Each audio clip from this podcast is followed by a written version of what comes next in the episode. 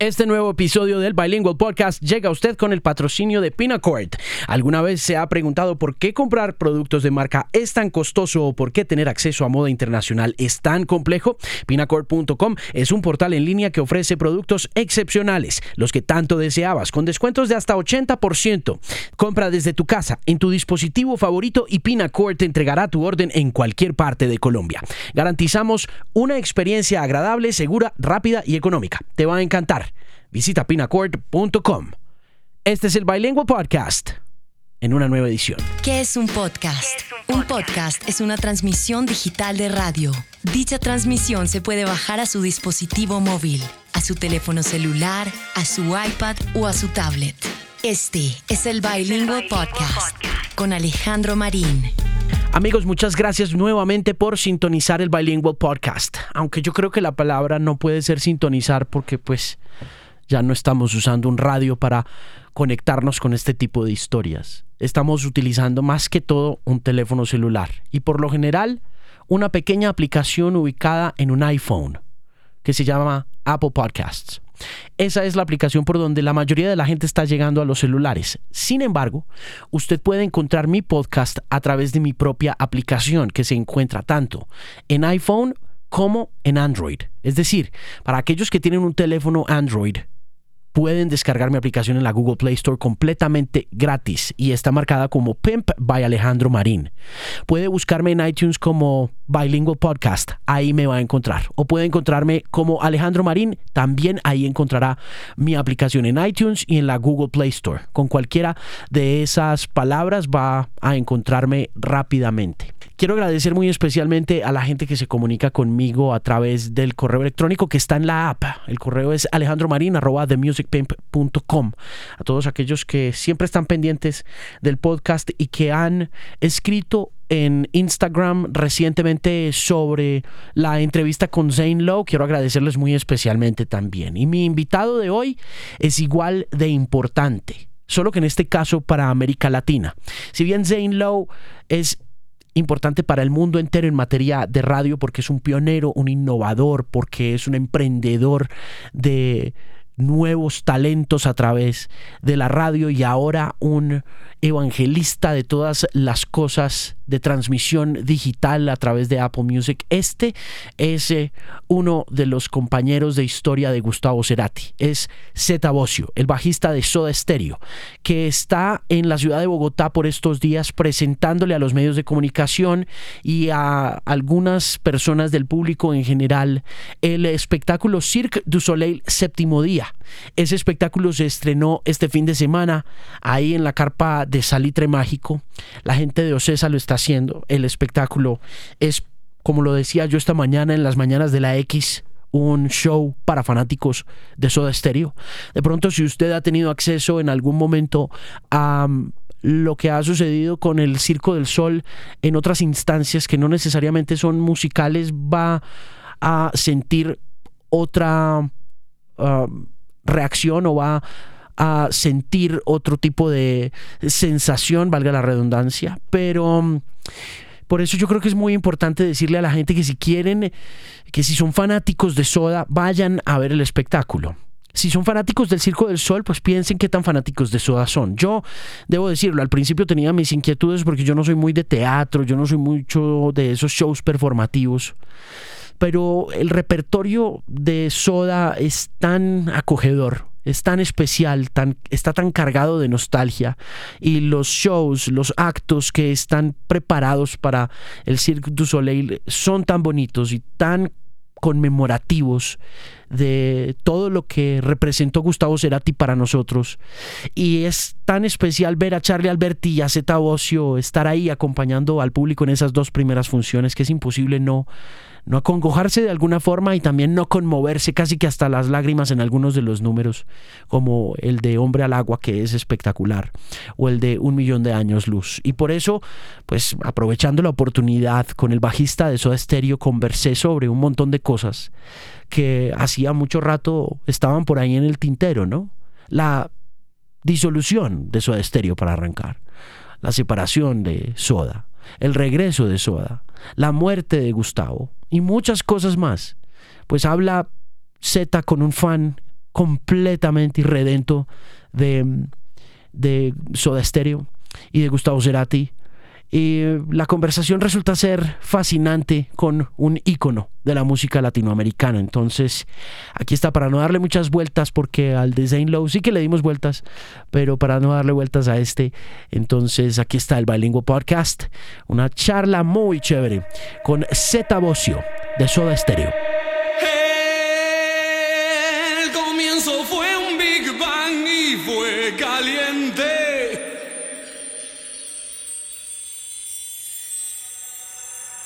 Hola Zeta, Hola, Alejandro. ¿cómo estás?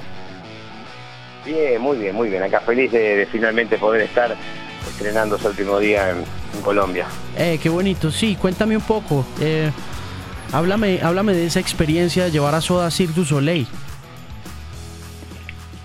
Y la verdad que fue un lindo sueño eh, que pudimos concretar, que fue algo increíble. Esas cosas que uno, que uno, nada, cuando imagina dice que, que, que, qué hermoso sería, pero qué que, qué difícil y de repente nada, empezar a, cumplir con todos los requisitos y estar hoy aquí, ¿no? Eh, em- em- em- empezar a buscar la música, sentarnos a trabajar juntos, o sea, fueron muchos momentos increíbles y hoy, bueno, el sueño, el sueño ya está re- re- girando por Latinoamérica. ¿Cuándo comenzó el sueño? ¿Qui- ¿Quién, quién te llevó este sueño a, a- a la casa o, a- o a- o- o- o qué idea o quién fue el de la idea? Bueno, básicamente eh, esto salió de la cabeza de, de Roberto Costa, eh, Daniel Com, de Diego Sáenz. Ellos tres empezaron a, a- a imaginarse la posibilidad de hacer un musical, con una, obra con la música de Soda Stereo y con toda la, la, la- la- la tecnología para lo que es el espectáculo multimedia que tiene el Cirque du Soleil. ¿no? Óyeme, ¿y, cuánto, y cuántos, hi- cuántos hijos tienes? Bueno, tengo de, mi- de la primera generación, eh, mi otro- de mi anterior matrimonio con Silvina, eh, tres y eh, una más ahora, o sea, son cuatro. Sí, ¿Y qué tal? ¿Y qué tal la experiencia de Eh, ser Ellos son todos varones, los, Ajá. los más grandes son todos varones y, y es la única nena, es la, es la más pequeña que ahora va a cumplir tres años en octubre justo. Ah, o sea que solo tenés una hija. Una hija o mujer, sí, es verdad. O sea que es la luz de tus ojos, la niña de tus ojos.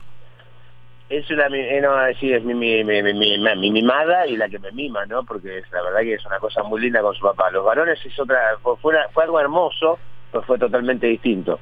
Eh, la verdad que, nada, es un regalo a esta, a esta edad. Y- que realmente tener una niña. ¿Cuántos años tenés? Y perdóname la indiscreción. 58. Ok, ok. Los mismos años que, que tendría Gustavo. Eh, exactamente, teníamos un año de diferencia. Sí, ah, en realidad, eh, yo era un año, ma- un año mayor, pues yo cumplo ahora en octubre.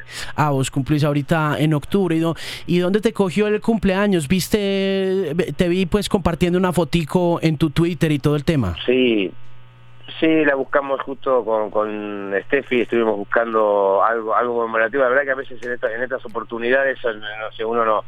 Es muy difícil decir algo. Además, eh, te digo, tengo tengo algunos conflictos también con los medios, porque uno pareciera que hoy en día todo se hace a través de...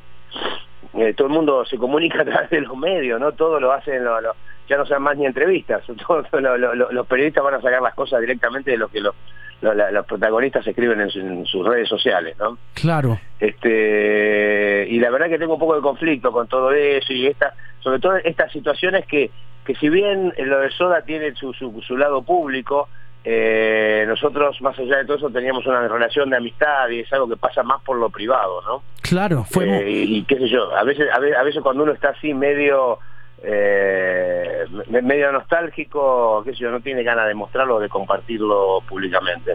Mira que fue muy complicado cuando empezó a pasar todo, tratar de conectarse con ustedes, pues digamos que quienes estamos en los medios de comunicación, yo por ejemplo, yo he sido fan de ustedes desde muy niño, yo y, y- y mi conexión emocional y privada con, con vos, con Gustavo, con Charlie, fue siempre tan grande que para mí también representó mucho tiempo un conflicto acercarme a ustedes, hablar con ustedes y contigo he tenido la oportunidad una vez de hablar personalmente hace mucho tiempo en la emisora La W, con Charlie también hace mucho tiempo cuando tenía su startup, su yeyeye.com a, a finales de los 90 Pero de, pero, pero de todos modos, mira que, eh, por ejemplo, cuando empezó a pasar lo de Gustavo y quería yo, por ejemplo, acercarme, pues era muy complicado decirles o decirte a vos, mira Zeta, quiero hablar contigo, quiero saber cómo estás, quiero saber cómo, está Charlie, porque obviamente al ser parte de los medios, pues también uno juega ese otro papel, ese otro abogado del diablo, ¿no? Sí, bueno, yo no entiendo la, necesidad muchas veces de, de periodismo, de querer informarse y de entender que, bueno, que yendo a las fuentes, eh, pero la verdad que en, ese, que en ese caso nosotros ya ni siquiera no éramos las fuentes tampoco, no había mucho que se pudiera decir. En realidad había que, tener eh, fe, paciencia y, y, atrás de, Lilian, ¿no? Porque había gente que, que, con todo su amor estaba yendo todos los días y le estaba poniendo todo lo mejor de sí. La verdad que uno eh, viste, porque a ver, porque tuvimos en la banda y todo salir a, hablar y hacer como el vocero. Eh, nadie me había nombrado en, en ese lugar, ¿entendés? ¿Tuviste fe, eh, ¿tuviste fe en algún momento? yo, yo, yo respeto mucho, respeto mucho a la familia, y la familia era la que realmente era la que daba los, los comunicados, la que estaba ahí todos los días, era la que, las que tomaban las decisiones, ¿no? Nosotros éramos nada, apoyábamos y nos poníamos atrás de la capitana, ¿no? Que era Lilian. Sí, déjame, déjame unos minuticos para hablar un poquito más de esto. ¿Tuviste algún momento fe eh, en, el estado de salud de Gustavo? ¿Pensaste en algún momento que, se iba a poder...? soy una persona de fe, soy una persona de fe, he tenido varios, varios momentos en mi vida en donde uno, eh, la única esperanza la tiene que sacar de, eso, ¿no? de una creencia fuerte y, sí, eh, sí, sí, yo había, había que tener fe y teníamos fe. Eh, y la fe se, se, siente, no es una cosa que, que, tiene una lógica o se explica. Sí, es muy difícil de explicar, es como diminuta y al tiempo enorme, ¿no? Exactamente, y tiene que ver con eso, básicamente con, con la capacidad de creer, ¿no es cierto? De creer profundamente en algo. ¿Alguna vez pensaron volver a grabar? Eh, bueno, cuando teníamos fe en ese momento, uno, uno, uno, en realidad cuando la muerte fue la que, definió un poco la situación y ahí empezamos a hacernos cargo eh, de que algunas cosas este, no iban, no iban a volver a ocurrir, ¿no es cierto? Sueño estéreo fue definitivo para esa decisión posterior, como que ¿Qué, produjo después de Sueño Estéreo la, la, partición, la, la, partida? No, bueno, en, esos momentos, eh, allá por los 90, había, había, había mucha eh, necesidad de, de, crecer, de crecer y, y, la, y, la, banda ya no era un lugar cómodo de crecimiento, había demasiado, demasiada expectativa en lo que en lo que hiciese, había muchos intereses alrededor de, de todo lo que lo que generase Soda y la verdad que nada también inclusive uno para con la banda ya la habíamos llevado llevado a un lugar y, no teníamos no sé si teníamos las ganas de seguir eh, llevándolo más allá no es cierto eh, yo creo que nada Gustavo quiso también empezar a probar y a definir un perfil de compositor eh, solo más más libre de muchos de muchas cuestiones que vea por ahí el grupo ya te, predisponía no eh, muchos años de girar juntos, de gaste, qué sé yo. Eh, tuvieron que pasar 10 años para, para, este, para que lo extrañáramos, darnos cuenta de lo que significaba y hiciéramos la gira del regreso, que de alguna manera demostramos y nos demostramos a nosotros mismos que, realmente la banda era algo fuera de serie, ¿no? Mm. Vos acompañaste a Gustavo en Amor Amarillo, ¿cierto?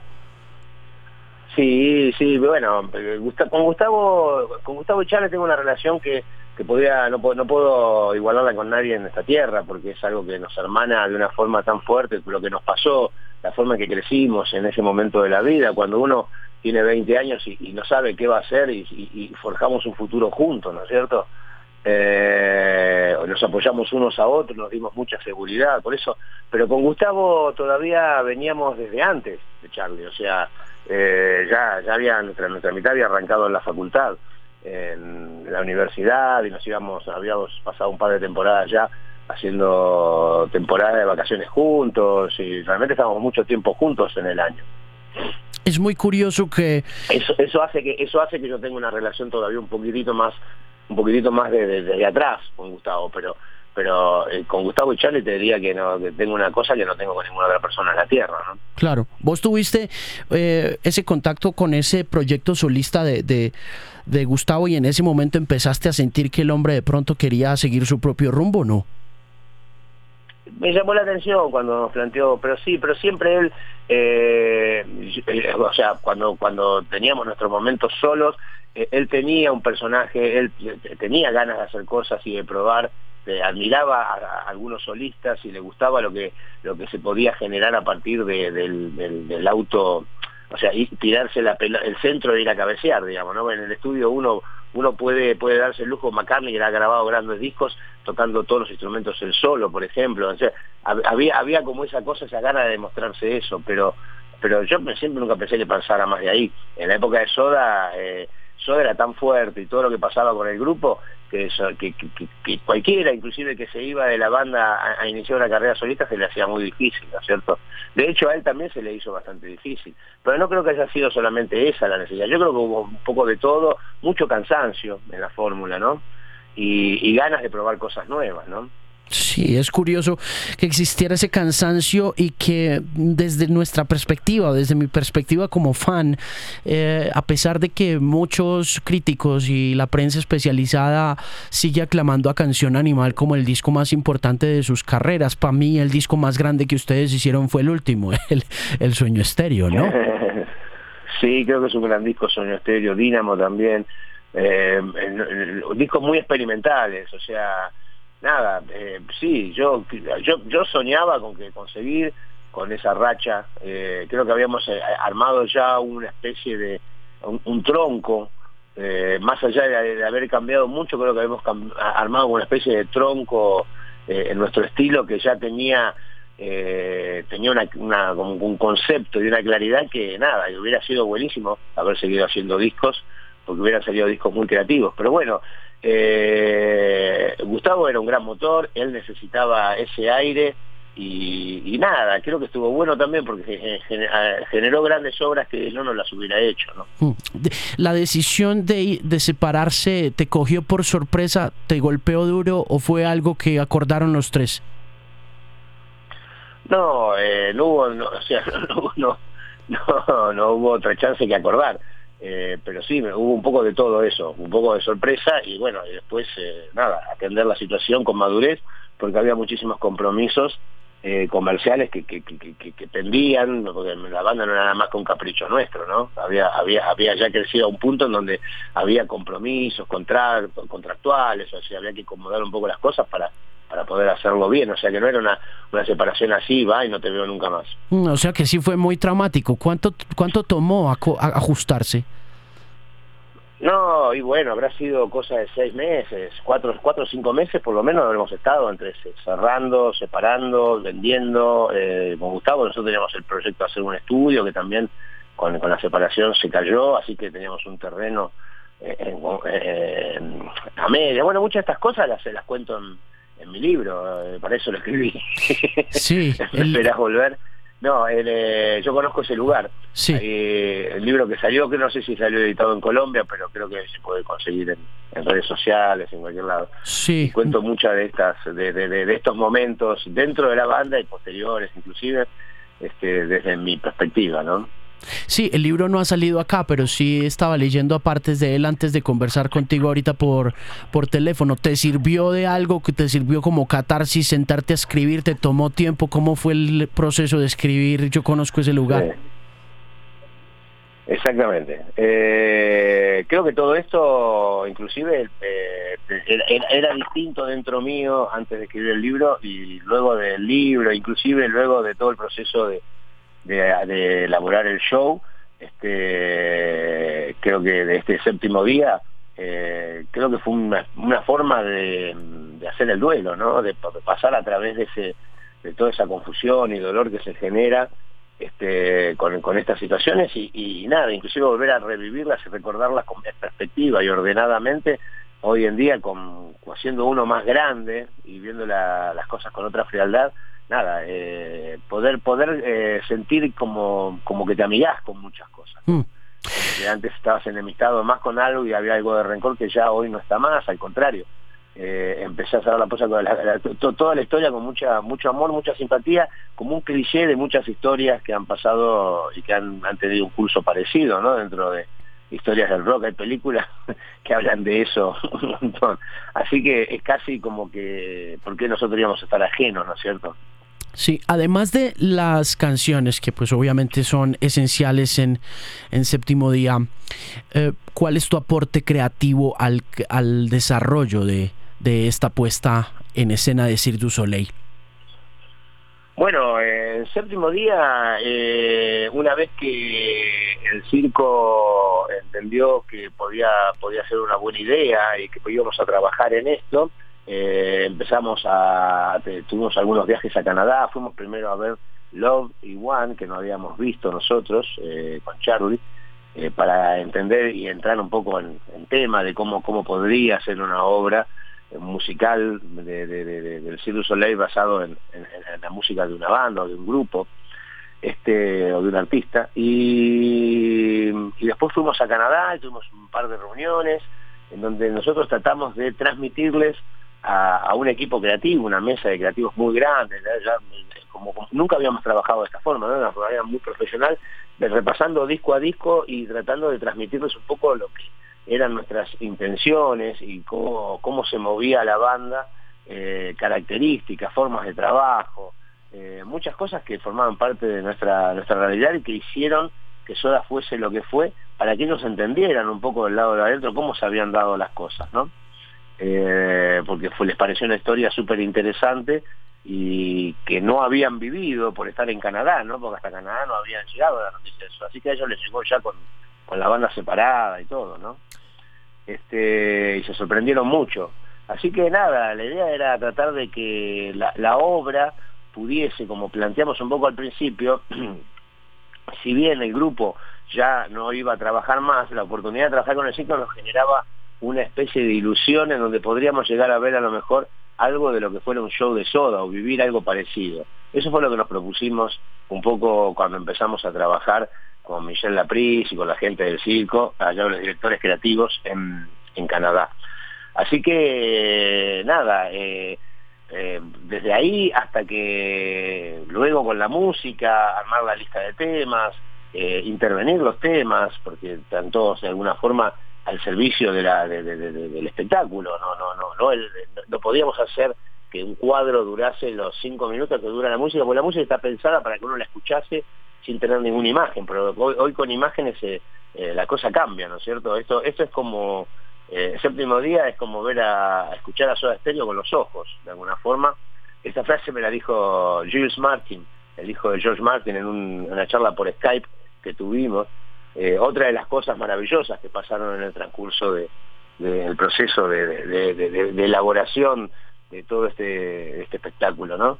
Estuvimos casi un año encerrados en el estudio, eh, recuperando material en, de los multitracks, buscándolos primero en los depósitos de, las, de, compañías, este, en otros estudios del extranjero, de Alemania, Inglaterra, cintas que fueron quedando, que nos acordábamos, que habíamos dejado, eh, eh, empezar a, recopilar y digitalizar todo eso para poder manipularlo hoy en día con la tecnología digital, ¿no es cierto? O sea, la verdad que eh, nada, se hizo algo que, un trabajo que fue monumental el año pasado y que eso está hoy en día, bueno, se lo pueden escuchar en, las plataformas eh, habituales eh, porque está séptimo día ya, ¿no? La música. Pero eso con las imágenes es donde tiene todo el sentido. La música sola parece como la música de, una ópera, pero sin la ópera, digamos. Y precisamente respecto a la intervención de las canciones, todo ese material Ustedes son los o sea, ustedes tienen ese material en algún lado porque yo recuerdo momentos muy lindos del disco como lo que pasa entre Planeador y Disco Eterno donde se combinan las canciones y hay otros momentos también donde resalta la guitarra de una forma diferente o hay tomas aisladas también de la voz de Gustavo. Este material quién lo tenía, dónde se encontraba y sobre todo, ¿todo era material de estudio o también se incorpora algo de, las, de los shows en vivo? Eh, bueno, se hizo un poco de todo. Eh, se mezclaron algunos temas con, porque no había, no estaban todas las cintas. algunas estaban en formatos raros de los años 80 que se, se dejaron de usar y se perdieron.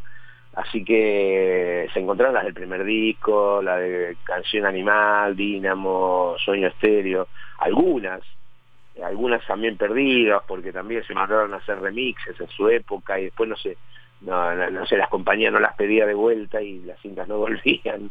Entonces, este, pero con lo que hubo se trató de trabajar este y fue, está casi todo el disco casi todo séptimo día está trabajado nuevamente en multitrack, ¿no? Lo cual es una responsabilidad muy grande porque después tiene que, cuando uno lo vuelve, lo vuelve a armar, hay tiene millón, millones de posibilidades de sonar distintos eh, y uno tiene que tratar de encontrar un sonido que todavía esté dentro de la memoria colectiva, que la gente lo reconozca, ¿no? ¿Y cómo fue ver la materialización de las canciones? ¿Cómo fue vivir un show en vivo de Soda Stereo desde afuera de la tarima? Eh, es muy lindo. Eh, lo sigue siendo porque me sigo dando el gusto a cada país que, estrenamos. Este, con Charlie estamos yendo ahí a compartir con la gente porque es un momento único en mi vida donde voy a poder estar disfrutando al lado de mi público un espectáculo que en el que pusimos todo el corazón de Soda Stereo y pusimos todo todo el amor para que volviese a ocurrir la magia, ¿no? Eh, creo que el espectáculo es magnífico, el poder estar ahí codo a codo con la gente, viéndolos, escucharlos, eh, eh, sobresaltarse, gritar, reír, llorar en algunos casos. La verdad que es, un privilegio, es algo que no pensé que también me iba a pasar, pero siempre teníamos que estar en el escenario y es algo que este espectáculo me lo permite, ¿no? Eh, ¿Cómo escogieron a Cirque du Soleil? ¿Desde el principio fue hagamos Cirque du Soleil o pensaron en otra compañía? No, lo que pasa es que no sé si hay otra compañía que esté al nivel del Cirque Soleil. Hay, hay, o sea, el Cirque Soleil ha generado una forma de espectáculo en donde hoy hay muchas compañías que imitan ese tipo de... Pero ellos son los, maestros, ¿no? Eh, además de, lo que han crecido, de la, la, capacidad que tienen de producción, el conocimiento, la cantidad de, la calidad y del talento ¿no? que tienen en sus directores, en sus eh, productores, cada una de las personas que trabaja, que la hemos ido a ver allí a, los cuarteles centrales. La verdad que no sé si hay otra compañía que tenga que tenga esa capacidad y además eh, nos parecía que, a Soda le daba una posibilidad también de ser conocido en un montón de lugares a partir de esto, donde antes no había sido conocido, como por ejemplo Canadá. Mira, Z, se acaba el tiempo, te deseo lo mejor. Eh, estamos muy emocionados de ver nuevamente a, Soda en acción a través de otro estilo, ¿no? De, otro modo de, verlo, de, escucharlo con los ojos, como decís vos, que te dijo Julius Martin. Hermano, en nombre de, de todos los que trabajamos aquí en la emisora, y de mi señora esposa Paula Andrea y de mi mejor amigo Edwin Niño. Hermano, te mando un abrazo, te quiero con el alma. Eh, soy fan número uno tuyo de Charlie, de Gustavo. Te amo con el corazón y espero muy pronto emocionarme viendo el Cirque du Soleil. Muchísimas gracias, eh, muchísimas gracias. Espero que eso pase. Eh, y bueno, nada, nosotros felices de que pronto vamos a estar nuevamente pisando ese hermosísimo suelo colombiano. Eh, donde siempre, tan, siempre nos han recibido tan bien. Eh, y cuando vamos juntos con Charlie, que es algo que no pasa muy a menudo, eh, se, genera como una magia muy especial, uno puede sentir como los ecos de lo que, de lo que sentíamos cuando estábamos los tres juntos. algo que, bueno, nada, nos duele que ya, que ya no pase, pero, pero qué lindo poder sentir esto, ¿no? Que era algo parecido. Me lo puedo imaginar. Te mando un abrazo de nuevo. Muchísimas gracias por la conversación. Gracias, hasta luego. Un abrazo grande. Cuídate, chao. Eso fue todo por esta edición. Recuerde escribirme a alejandromarin.com sus inquietudes, sus dudas, sus comentarios, sus observaciones. Las tendré muy en cuenta. La próxima carta que reciba, por supuesto, la leeré aquí en el podcast. Recuerde que puede descargar la app a través de las dos tiendas. Si tiene un teléfono Android, puede llevarme en su teléfono celular buscándome como Alejandro Marín en la Google Play Store o como Pimp by Alejandro Marín y lo mismo en la tienda de iTunes. Y si están hechos, pues obviamente me pueden encontrar ahí como Alejandro Marino, como Bilingual Podcast. Entonces, no tienen como perderme. Recuerde también que Pinacourt está con nosotros como patrocinador oficial del Bilingual Podcast. Y si usted alguna vez se ha preguntado por qué comprar productos de marca es tan costoso o por qué tener acceso a moda internacional es tan complejo, pinacourt.com es un portal en línea que ofrece productos excepcionales, los que usted tanto deseaba, con descuentos de hasta 80%. Compre desde su casa en su dispositivo favorito y Pinacourt entregará su orden en cualquier parte de Colombia. Garantizan una experiencia agradable, segura, rápida y económica. Le va a encantar. Visite www.pinacourt.com. Gracias nuevamente por estar aquí pendiente del Bilingual Podcast a cualquier hora del día, de la mañana, de la tarde o de la noche, donde sea que se encuentre. Siempre es un gusto compartir la pasión del podcasting con usted.